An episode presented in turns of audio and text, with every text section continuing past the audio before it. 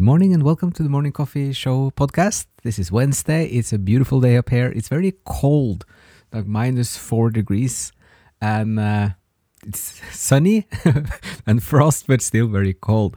Um, but it's a great day, and we have uh, not so many big news today, but we finished reading the rest of the Purgatory yesterday, so that whole project is gonna end now with just like one more episode about the Garden of Eden. So, but in some ways, the main thing or the main part of the whole Purgatory book is climbing the mountain, getting the seven terraces, and then having this crowning moment with Virgil as rationality saying that now I have taught you everything I know, and now you have the the foundation and the apparatus to discern the impulses, the intuitions, and now you can ascend into the heavens. So that's been a it's been a really nice journey. Like making them, it's been about four weeks, just the whole thing, but just taking one terrace at a time was a little bit different than taking one chapter at a time.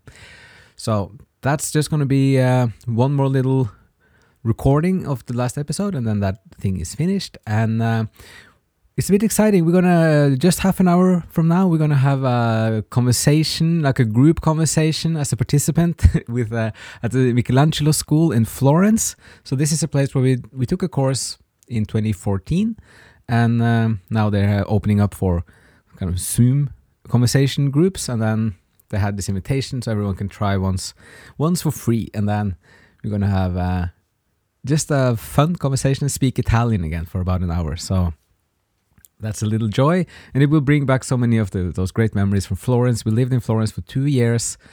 We've been traveling in italy for almost the last 15 years but in 2013 and 2014 we lived in florence next to the palazzo pitti. And uh, that was just a fantastic experience and uh, getting to know the city and the museums and the people and the arts and the history. So um, that's going to be a little kind of both nostalgic and renewal of the whole Florence connection, hopefully. And one other little trivia thing. So, yesterday, this night sky was fantastic. It was crystal clear with these kind of cold winter nights. And we discovered something since we only rediscovered the whole uh, night sky astronomy thing last fall, about October. So now suddenly just around 11 o'clock, the Orion constellation is in a very different position than it was in November. So now it's kind of almost like at the west sky instead of being at the kind of southeast sky. So that was a bit kind of jolting experience that you get a sense of if you spend a few hours looking at the constellation, you get a sense that the whole globe is actually spinning because the whole the whole scenery of the stars is kind of rotating. But now you also get the sense that the Earth is actually moving around the sun in the solar system because the view from this planet changes a lot. Just like three months, it changes a lot. And three months is also like a quarter of the whole circle around the sun. So uh, a bit of big, big thoughts there about like the, the astronomy and space.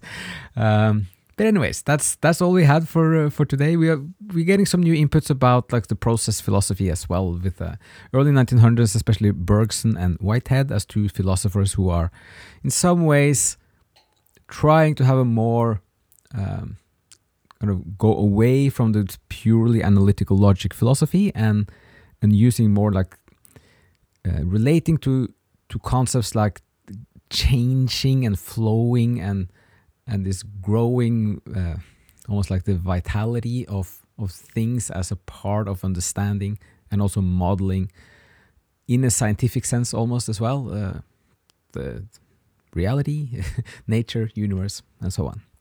So that's we're going to come more back to that later.